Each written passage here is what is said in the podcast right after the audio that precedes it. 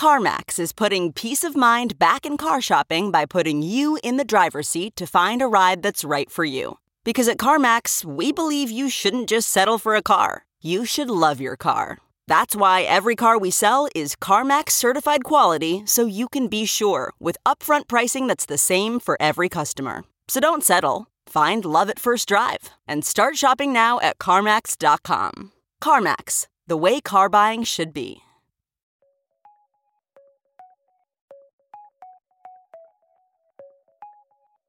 Hello, and welcome to Philosophy for Our Times, bringing you the world's leading thinkers on today's biggest ideas. From Rembrandt to Rothko and Mozart to Wagner, art and music have the capacity to give us a feeling of the sublime and transcendent wonder. Yet in contemporary culture, the sublime is rare and for the most part, not even desired. So, what really is the sublime, and where can we find it in the 21st century?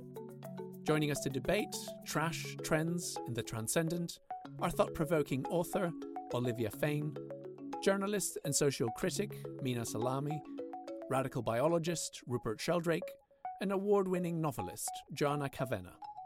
If you enjoyed today's episode, don't forget to like and subscribe on your platform of choice and visit iai.tv for hundreds more podcasts, videos, and articles from the world's leading thinkers. I'll now hand you over to our host for this debate, Mark Salter. From Rembrandt to Rothko, from Mozart to Wagner, art and music have always had this amazing capacity to reach to the sublime, uh, the subliminal, the transcendent. But in contemporary culture, all these things seem mysteriously absent. I mean, you know, the WAP video or the art of Takashi Murakami aren't exactly like profound and deep and up there. There's something, someone missing somehow. Is the sublime, whatever that is, an attempt to reach the unreachable? And why is it so rare in modern culture? Or perhaps it was just an illusion, a delusion even, that historically that was what sublime and art were, to, were fused together. I mean, do we really need to do something about this and think of perhaps a new way of approaching art in the modern world that reconnects us with the idea of the sublime, the transcendent? Is there some way around this? To our speakers. On my extreme left, we have Olivia Fane, and Olivia, the writer of Why Sex Doesn't Matter, and uh, another book, The Rupture, an exploration of knowledge, and I was called Knowledge of the Sublime. That was something I wasn't taught to learn off by heart. You've written many articles for The Times, The Guardian, The Daily Mail, I understand. Joanna Kavenna, on my, my close left, is a multi award winning writer, a novelist. Uh, perhaps she's best known for her most recent book, Zed, which I, I recommend.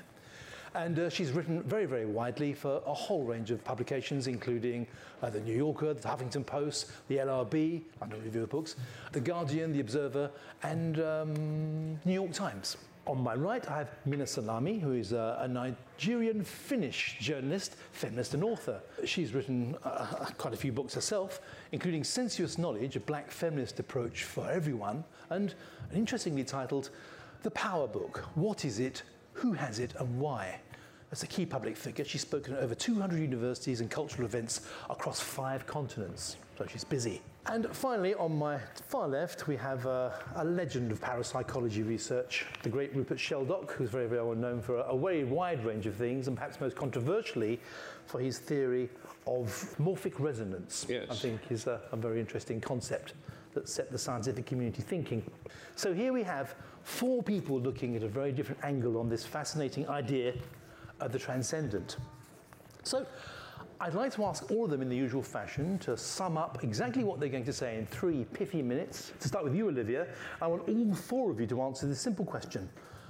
What is the sublime, and has contemporary culture abandoned it?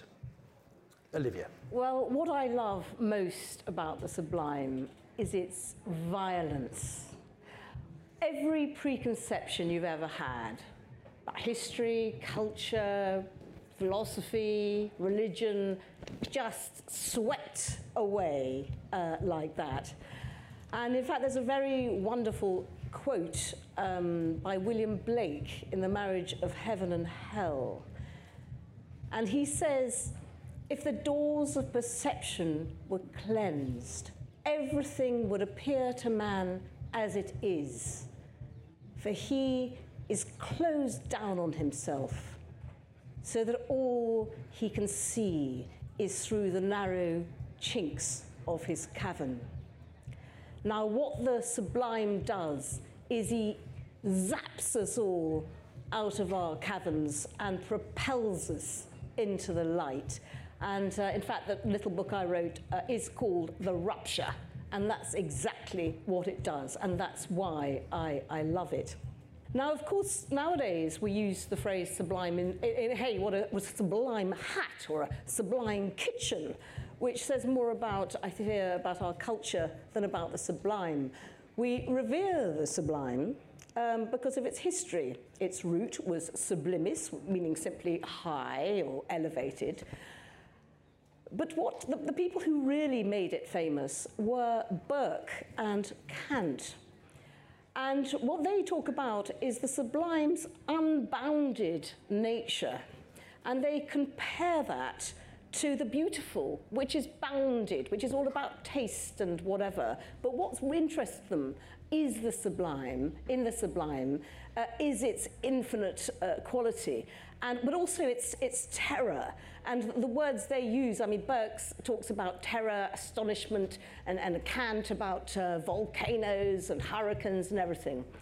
And in fact, uh, Kant's perfect day is to be caught in a terribly violent storm where you practically lose your life and then you reach home. That's a kind of perfect ideal. It's a sublime day, as, as we might say. Now, in fact, Kant gives art the thumbs down. He thinks that art's all about saying, oh, have you seen the exhibition of such and such an artist or whatever? Uh, he thinks it's all about society and showing off but what he loves is, is, is nature. Joanna, over to you. Please okay, well, I'm going to be Olivia, really but um, I, I, I, we've got lots to talk about this evening, okay. so um, please. Um, yeah, I mean, I agree with lots of uh, everything that Olivia's just said, and um, and I, yeah, so as, as Olivia mentioned, there's this kind of really ancient history to it, and an interesting facet of that is Longinus, who's a sort of third century Roman, um, is the first person attributed to sort of coin this term, and he's got he's basically writing about art that I like and he calls it the sublime. So it's kind of very much about taste in art. You know, I like this art, this art's rubbish. So it's kind of that funny idea of taste making that, you know, this is elevated because me and my mates kind of enjoy it. So it's a huge kind of cultural aspect. But then it goes into, as Olivia said, it gets picked up, gets translated, this work, in the 17th century. And by the 18th century, it's so fashionable that, you know, you get sort of the usual culprits sniggering in the back, people like Swift, um, and Pope start talking about tremendous Longinus and sort of making jokes about him. and then you get, you know, the sort of Burkean idea of terror or but also the thing I really like about the Longinus um, essay is it's all about incompleteness, that the really interesting stuff in life is unfathomable. You can't quite get to it.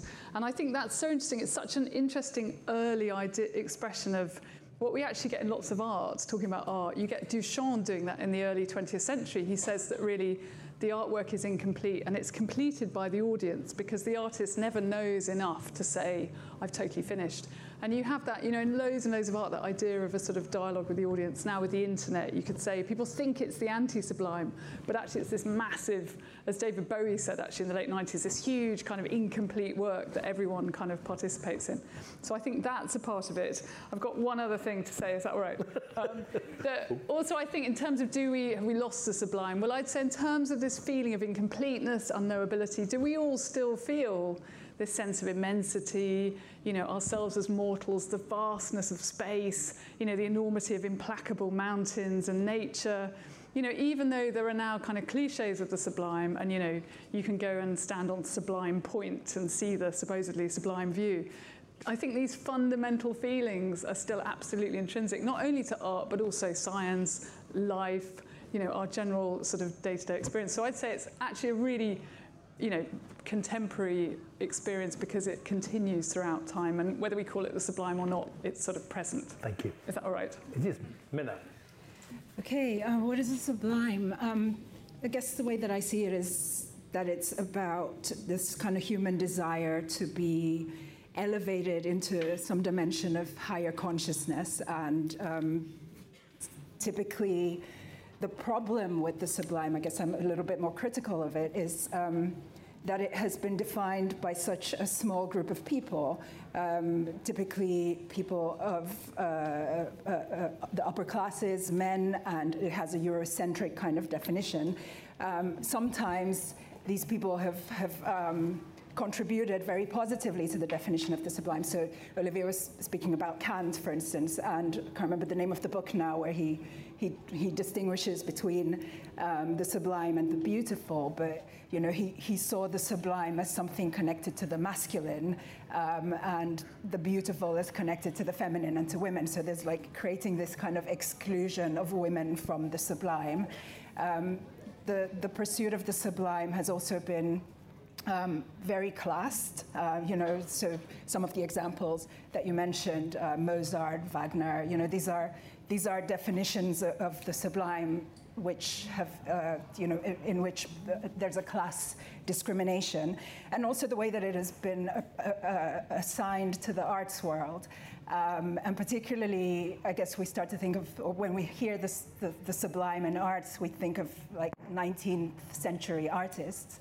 Um, which is a period in which women artists are, are very much excluded. Once again, I recently read a, a, a, book which I'll, I'll plug because I thought it was so brilliant by uh, uh, an author called Jennifer Higgie. It's called uh, The Mirror and the Palette. Um, and it's all about women artists in the 19th century and beyond. Um, but you know, it's really interesting to think of who was excluded from, from the definition of what the sublime is. Um, as I was thinking through this question, I thought about uh, the kind of the etymological roots of the sublime and how that's it's very related to, to the term subliminal. Um, and that kind of maybe helps to respond to the latter part of the question, where I think people are maybe more interested in the subliminal aspect of the sublime today. Um, so, so, I don't think that contemporary culture has rejected it, but because it's history of exclusion, I think it's just shifted. And what we find uh, today is probably a search for the sublime in, in different places, um, most especially, I think, in nature. So there's a lot of, uh, there's a sort of desire to, to elevate and find higher dimensions through connecting with the land. And, you know, there's a lot of that kind of discourse going on, which I think is very much about the sublime, but also the subliminal. Thank you. Rupert. Well, I agree about nature as being the constant source of uh, inspiration. It wasn't historically or people just find nature frightening. I mean, mountains, torrents, and so on. It became fashionable in the Romantic period.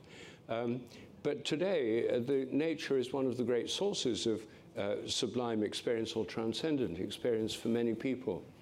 There are also experiences that are more inner experiences, like through psychedelics. Many people who take psychedelics have experiences of going way beyond their normal state of consciousness into a state which seems more beautiful, um, more interesting, more fascinating, more vivid, um, and uh, opening a door to something greater than themselves. But that's um, a personal experience. And if we look at the history of different human cultures, we see that they've actually collectively tried to represent the sublime and create the experience of it for the whole culture. In Egypt, they did it through those great buildings, the pyramids and the temples. Uh, in India, the great temples of India, the wonderful Buddhist temples in Thailand and in um, other parts of Asia, wonderful mosques and tombs uh, in the Islamic world, and in the Christian world, the great cathedrals, the great temples we have. People have also tried to do it through music uh, through sacred chant, particularly, and through uplifting music, like in the Christian tradition, things like Bach's B minor Mass and his cantatas, and through sacred song. And actually, here we are in a secular modern Britain, but every day in our land, the perpetual choirs are singing in all our great cathedrals.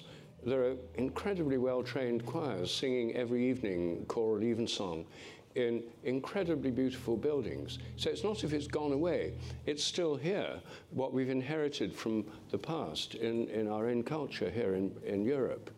Um, it's just that most people don't know about it or don't care about it or are detached from it. But if you're interested, there's a website called choralevensong.org where you can find out what they're singing and even hear it streaming. So what I'm saying really is that there's these attempts culturally to reach out to the sublime and create environments where you can experience it, like great cathedrals and temples and mosques and, and uh, the Taj Mahal and so on, are very much part of the way our cultures were in the past. Today, there's not much effort, collective effort goes into that. It goes more into entertainment, uh, you know, building banks uh, and so on, airports and whatnot, shopping malls. So, uh, but it hasn't gone away, and we still have the heritage of the past, thank goodness. Um, and maybe we could exceed it in the future. But for now, um, I think it's as well to remember what we already have. Indeed, and what we may be losing. So, this it, this transcendent, is something I want to look at and look at the reason perhaps for its decline. But before we go through that, I'd just like to think a bit more about what we actually mean by the transcendent. We've heard fear, horror, nature, art, psychedelic experience. And Rupert has um, referred to in many ways, and on one occasion even advertised, this idea of God. Now, that's one word that we haven't heard so far. Nor have we heard the word awe, A-W-E awe, which I think is a fascinating word. So, could you give us a robust definition of the sublime and the transcendent, beyond perhaps what you've already said?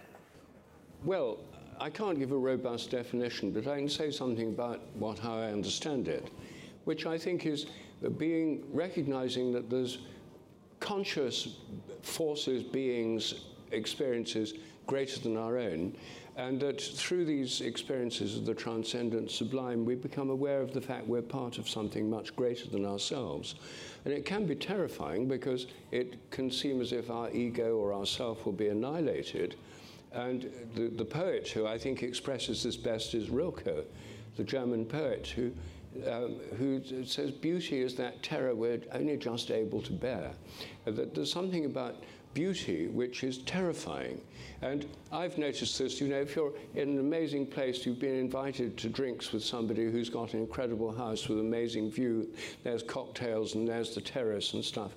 And you all look at the sunset for about 30 seconds and then somebody said, well, this reminds me of something I saw in Bali last year. And somebody said, oh, yeah, well, I saw a scene a bit like some amazing sunset. And you're immediately somewhere else uh, because it's too much to bear. It, it, threatens to overwhelm us. And so I think there's a way in which we're frightened by it as well. But for many people, when they have experiences of the transcendent through mystical experiences, it's the most important experience or experiences of their lives people have had near death experiences lasting about two minutes uh, when they feel themselves going out of their body into another realm of joy, peace, bliss. Uh, and when they come back, they're usually rather disappointed that it's only a near death experience. Um, but um, uh, when they've had these experiences, people who've had them, many of them say it's completely changed their life. They now have a much greater sense of meaning, they've lost the fear of death, and so on. Um, so they change people, these experiences, in a way that ordinary entertainment doesn't. Um, uh, because they're transformative, I think it's, that's one reason they're so frightening. Thank you.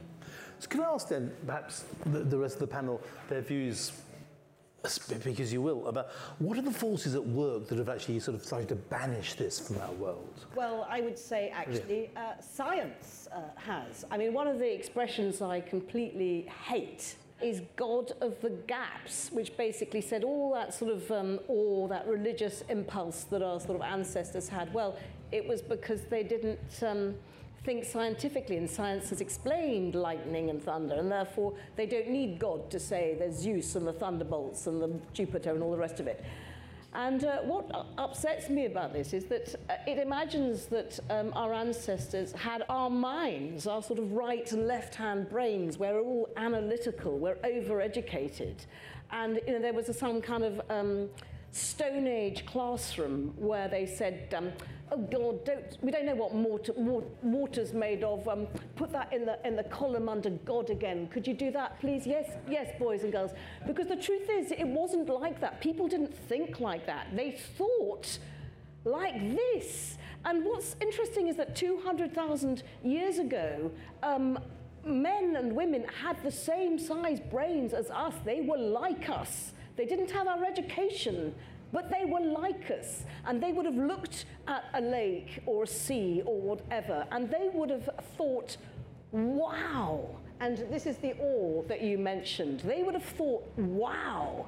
And we've lost sight of that, basically, uh, because of science. And what's interesting, I think, is that their response, they responded to nature in a way. They did that firsthand. And we've just lost the, the art if it's an art.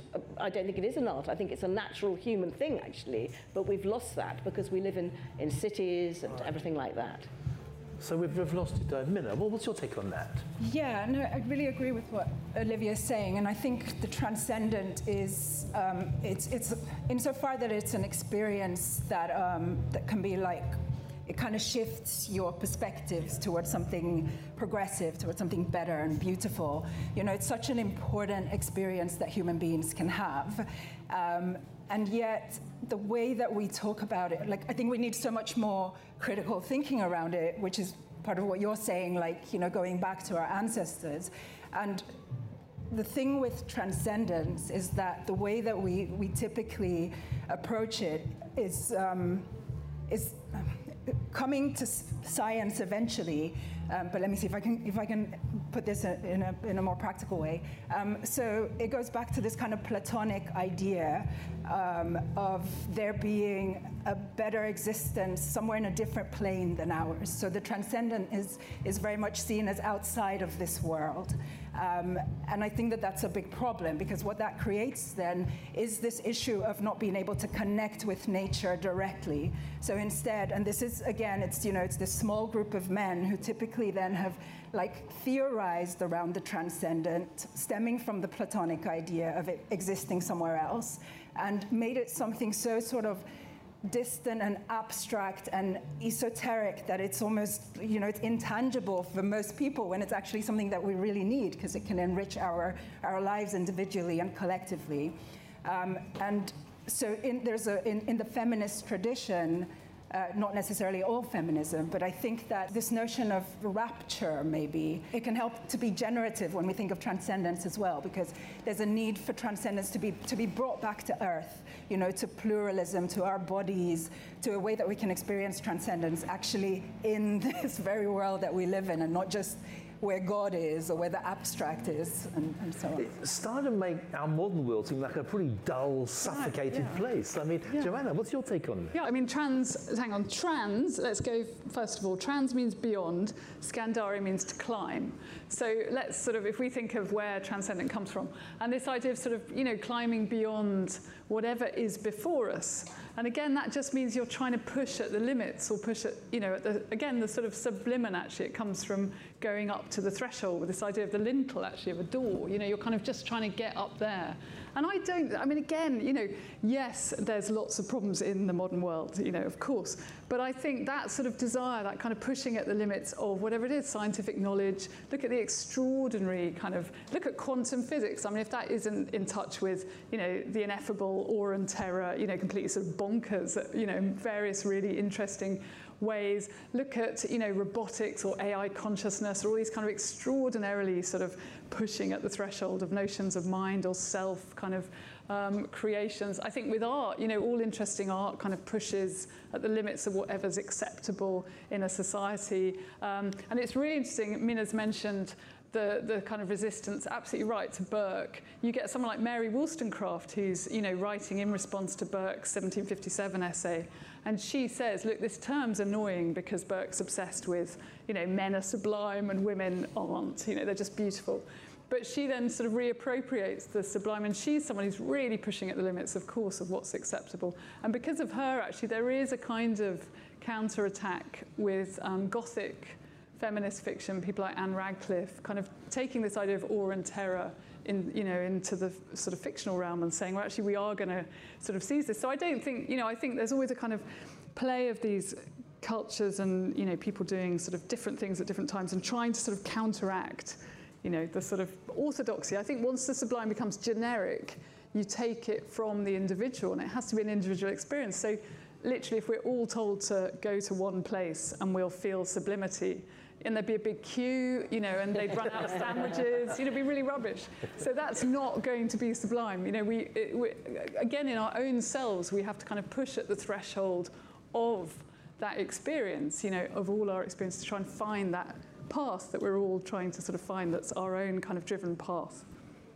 I mean, what about art now? Can you think of things that do still succeed in, you know, rising above this suffocation? You know, examples perhaps you can all draw from your own experiences of, of sublime in stuff that's being made and generated and put out there, not necessarily in particle physics, but in the world day to day. Is it invisible? Is it non-existent?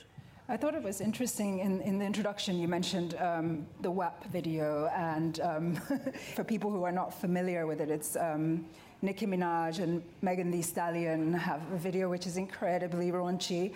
You know, we see that, I guess, more as trashy than transcendent. And personally, I kind of agree, not that it's trashy, but I don't find it empowering from a feminist perspective. I think it's catering very much to the male gaze, even though it's also subverting it somehow. Um, but I do think that it's really important to, to say that, I guess for, for younger generations, my sense is that what older generations and, and, like our ancestors thought of as the sublime today for young people is uh, maybe characterized more by things that are magical or epic or sensational. Um, and there's something about that video, for instance, that gets people talking, and it's there's something to analyze in it. Um, there's also this um, kind of resistance to the sublime, which has always been, you know, very classed, as I said. Um, it's very uh, the sublime is a space which has uh, really constricted people's behavior um, and, and been very normative and said, you know, this is how you're a, you're, you're a lady or whatever. And there's something in this, in this video that's saying that, no, we don't want to be socially acceptable. You know, this is something different. Um, and it's also kind of blurring the lines between pornography, I guess, and art which the kind of old-fashioned school would say, oh no, you can't do that. But I, th- I, I just think that people who are into that kind of art form, that art expression, are also seeking something sublime. I can't help but see a similarity there to, to to, to, to, gospel music in the 18th and 19th century as a, as a way of something very powerful and transcendent tied to Christianity. And latterly, after that, jazz. I mean, you know, th- these things really, it seems to me, have broken the, these levels. But, you know, I just wonder if you can have some, some more examples of perhaps guide the way we can get back to it that, that are happening in our contemporary culture. Oh, that's too beyond the wet. I, I, think it's uh, hopeless. I'm afraid I think the sublime is uh, completely dead. There's there's a couple of amazing um, composers. Max Richter, if anyone's heard of him, wonderful composers that take you there. But I have to say, um, you know, we, we, we were all asked actually to watch the WAP video, and we were asked also uh, to look at this art by a Japanese uh, artist by um, Murakami. and I don't know if any of you have seen this WAP video. Actually, I watched it. I, it was very interesting. I was thanking uh, whoever decided we should watch it because this was my first introduction to modern uh, culture. And, um, and actually, I found myself singing sort of along. Uh, there are whores in the house. There's whores in the house. Um, it, was, it, was it was a good song. And, and actually, it, um, I think if art is an expression of a culture, it absolutely, in fact, both of them absolutely express our own culture. I mean, you know, what are our obsessions? Sex and shopping. Murakami looked like he'd um, designed a shower curtain for kids for Tesco. You know, this is what we do. In fact, as for the, the sort of, um, you know, the, the feminist angle, I, I, thought that was astonishing. Though my mother used to say to me, um, women will always be more powerful men than men because we have what men want our bodies. And i think that is the sort of message of this sort of um, reclaiming our sexuality um, video. But i have to say the language was um, really shocking to me. You know i want to gag I want to feel pain, you know, you know, do all these things to me, please. And it was like, what is that about? And the trouble is, it might be totally, totally clever, but the people who are watching it and getting aroused by it aren't. They might not be super clever. And, you know, and, and women on the whole aren't super beautiful. Like, the, I hope all of you are going to be watching it when you go home tonight. It's really sexy. It works. Um, but as for Sublime, uh, I, fear, I fear it is really, really uh, gone, dead and gone. Rupert, Minna, perhaps you could square the idea that it's dead. I mean, are we not going a bit too far if we say that the sublime is dead in the modern world? Are we really that stuffed? Well, I'm afraid I didn't do my homework. And, uh, You've got a different kind of pussy. and yes, I'm afraid I haven't actually seen the WAP video yet. Um, so I don't have an opinion about it. Um, but I would say that in, we live in a very secularized culture, and anything to do with God or religion is usually filtered out of public life. It's simply, you can't, you know, no one ever goes to church or sings hymns or prays on television or anything. It, it, it's been privatized. Everything to do with religion's been privatized. And when they were doing the Downton Abbey series, somebody asked, why don't they ever show them saying grace before meals? Because at that time, they would have said grace before meals. The answer is because it might have offended atheists to have grace on, on television. So we, we live in a, a, culture where secularism isn't just um, seen as a way of uh, not favoring one religion over another, but the default position is non religious or even anti religious. So I think there's something about modern culture which is actually amputating uh, the, the transcendent and the sublime, but it can't be amputated from human nature, which is why it keeps coming up again in all these different forms. And I think in the modern world, the main way in which people experience it, a lot of young people experience it, is through a kind of psychedelic rite of passage, which I think for many people is an opening to this realm that our education and our culture tends to suppress. So I think that's one way. I think there are also various arts. I mean, I know this is a terribly niche minority interest, choral evensong in cathedrals.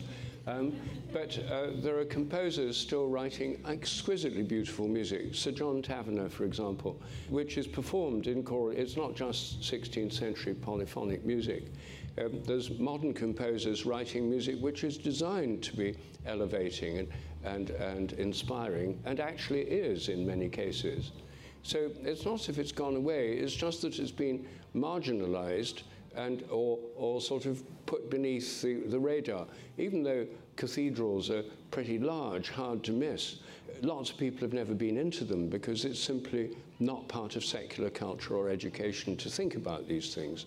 So I think we have had a kind of general suppression of the sublime in the name of so-called science and reason. Oh gosh, uh, do you mind if I say something? Please do. Not, No, no, no. But you remind me that story of the cathedral. Uh, you remind me of that because about uh, 15 years ago, I was on a train with a young lad of 20, and I saw he was reading a philosophy book. And of course, I had to talk to him. What was he reading? What was he doing, etc. This boy, this young man, was a decorator. He had left school at 16 because, because school was completely boring, and he was going to see Sains, uh, Sainsbury Cathedral, Salisbury Cathedral, because it was the most beautiful building in the world, the most sublime building in the world. And he was going to listen to evensong. So there he was. He was going to look at this building. He was, he was going to, to listen to this music. And he was reading a book on philosophy. But he, he left school at 16 because our education is so boring. Um, what was he doing? He should have been at university. He should have been, you know, thinking, being, but he was there on a train. What was he doing? It shows, you know, the sublime is dead if he has to do that. Can I just say every, that we're very quickly, um, you know, we're at an, an ideas and arts festival, and obviously people here are interested in philosophy and these big, big ideas, but also I've been, you know, catching lots of very young artists who are performing amazing music. Like there's lots of jazz, there's Bulgarian indigenous music. So I think we also need to just insert that the sublime is perhaps not entirely gone. Hasn't every culture has always sort of protested its own demise? It's almost again, it's like you know, uh, every culture announces its own senescence as well. So, you know, like the sort of Kermode argument, sense of an ending. And I agree with Minna, there's, uh, there's fantastic work going on. There's, you know, Arthur Jafa's exhibition was great, all sort of found objects and creating kind of beautiful art from sort of the randomness of life. Or uh, Dorothy Cross, she makes, you know, bathtubs, you know, she puts instead of the scum line, she puts kind of, you know, gold leaf into it, so you sort of transmute mortality into, I think it's great work going on. I could carry on. And, but um, Mark asked me to talk about uh, civilizational damage and Well, darkness too. What are the dark forces at work here that make such intelligent people seem so gloomy about this? Well, I think, okay, there's one, I was interested in Sublime as the unfathomable, the incomplete. And I think there is a sort of civilizational damage that is going on. So lots of the art I know about, I find out from the internet, so it's wonderful in many ways. But there's also this sort of binary culture that's going on, which is the culture of the sort of bit, you know, this sort of basic, you know, kind of binary digit, the most basic unit of computing. And bear with me, but this is either zero or one. Everything is one thing or the other. And it means that when you go in these kind of decision tree worlds, you have these formulated choices for you, this or that. And it completes everything for you. And I think this entire culture of friend, unfriend, like, dislike, it, everything is sort of decided for you. You can only have one or the other. And maybe if we're going to reclaim the sublime, it's going to exist in the sort of, again, going beyond all of that, this sort of civilizational damage, I think, that's coming through as part of our own culture. And maybe your, you know, your man on the train is absolutely right to kind of go off to Salisbury Cathedral instead and, well, you know, well, switch off his phone or whatever it is. But what I'd love to say uh, to Minna just about jazz, because I've been noticing this, that I listen to music with different parts of my body. And there's a lot of music nowadays that you listen, you know, with a lower stomach, it's kind of sexy, like, you know, Cardi B was really sexy.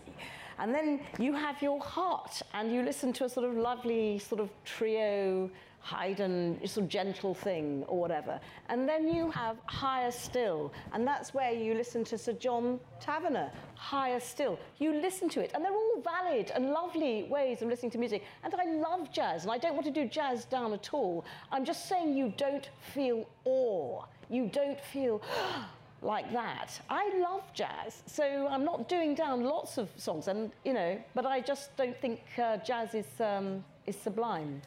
The opening bars to So What by Miles Davis, I, I, I call that sublime. but, but, I, mean, no, I want to come back to push you further on this. I mean, where is this suffocation, this supposed suffocation coming from? Is it capitalism? Is it, is it greed? Is it, is it just fear? I mean, are we running away from things that scare us these days? And if so, why? What's going on? Capitalism certainly plays a big role. I mean, you know, it's very difficult to hold the sublime and capitalist culture together. Where, you know, to Joanna's point, um, I think we're seeing so much uh, art being produced based on algorithmic values. So, you know, something is getting a lot of likes, and suddenly it's an album or a movie or a book.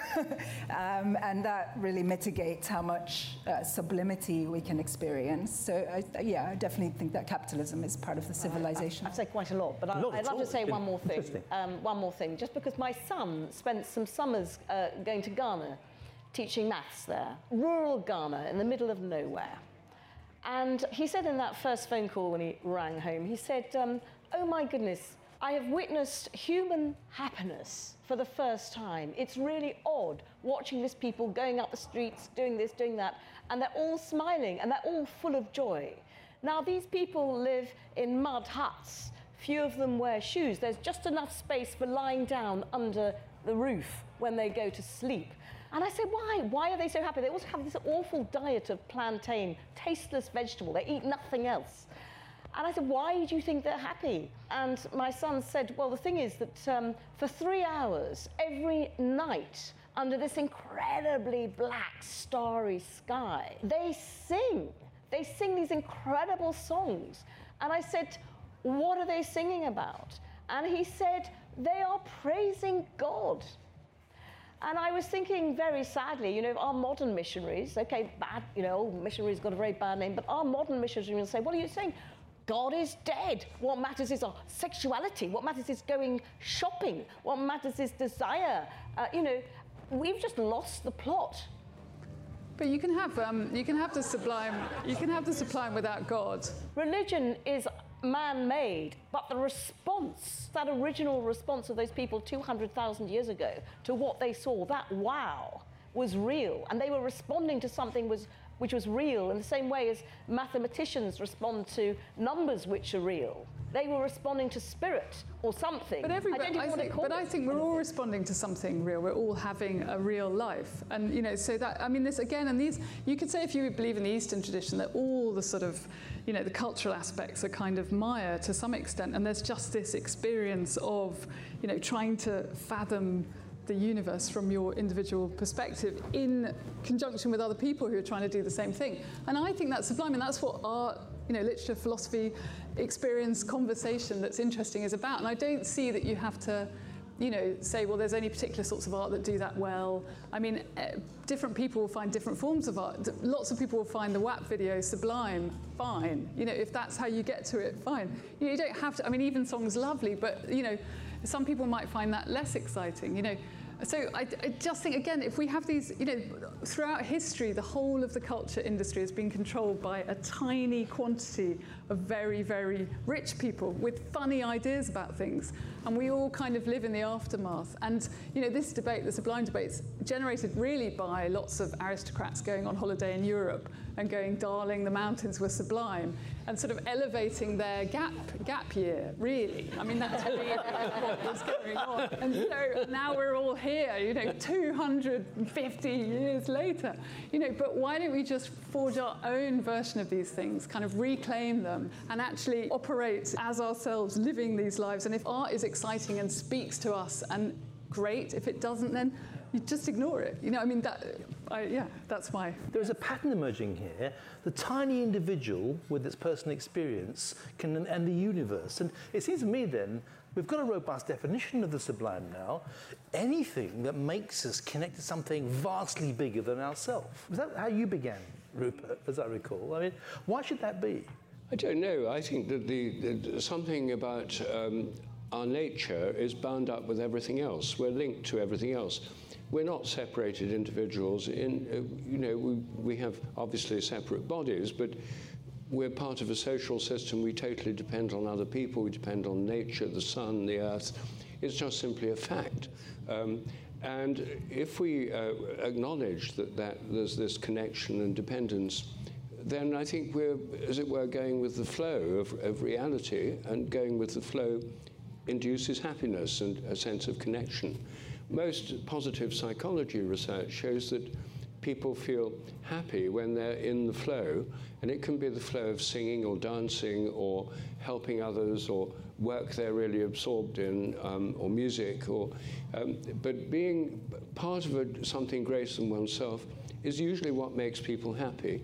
Being separated alienated detached isolated is what makes people depressed on the whole. I mean, you're an expert on depression. You, I mean, you're, uh, would you agree with that as a As a general? psychiatrist, I, I can't deny that, certainly. But I'm fascinated by this idea that capitalism, you seem to be saying, separates us from each other. That seems to be what's going on here, or makes us selfish in the modern world. I don't think capitalism is the basic problem. I mean, I'm not pro-capitalist myself, but the, the, if you look at the communist regime in the Soviet Union, that wasn't necessarily brilliant on the sublime. um, and uh, so there we've got a, a communist system. And if you look at capitalism in the 19th century England, when it was in a particularly raw and aggressive and, and uncaring form, it was not particularly associated with a debasement of public taste. I mean, there were some spectacular buildings um, and some wonderful uh, public buildings constructed. So I don't think it's capitalism per se, nor do I think it's that socialism or communism is necessarily better, nor even national socialism. I mean, the Nazis had another take, and they built monumental buildings, but mostly ones that were an expression of power. Um, I think it's this, uh, the, the, I, I think it's basically the attempt to abolish religion and, uh, and a pro, a sort of atheistic, secularist culture. And many atheists would, uh, are secular humanists and actually have a kind of uh, altruistic morality. It's so I don't think it's to do with morality either. I think it's to do with a belief system that says the sublime or the transcendent simply doesn't exist. The universe is nothing but mindless matter. um, purposeless. Evolution has no purpose. Uh, sublime experiences, theories of thing, experiences of the divine are nothing but changes inside our heads, inside our brains. Um, and there's no more to it than that. And to imagine there's more to it than that is just to succumb to an illusion that's believed in by ignorant, stupid, and childish people. I mean, that's a very common attitude, and our educational system tends to implicitly um, favor that attitude. Yes, I understand. Well, look, we, I think we can go on for quite a long time with this, but uh, I think the most important thing now is for us to thank our, our speakers this afternoon.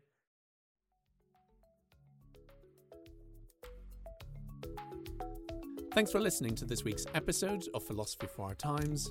If you enjoyed today's episode, don't forget to like and subscribe on your platform of choice and visit iai.tv for hundreds more podcasts, videos, and articles from the world's leading thinkers.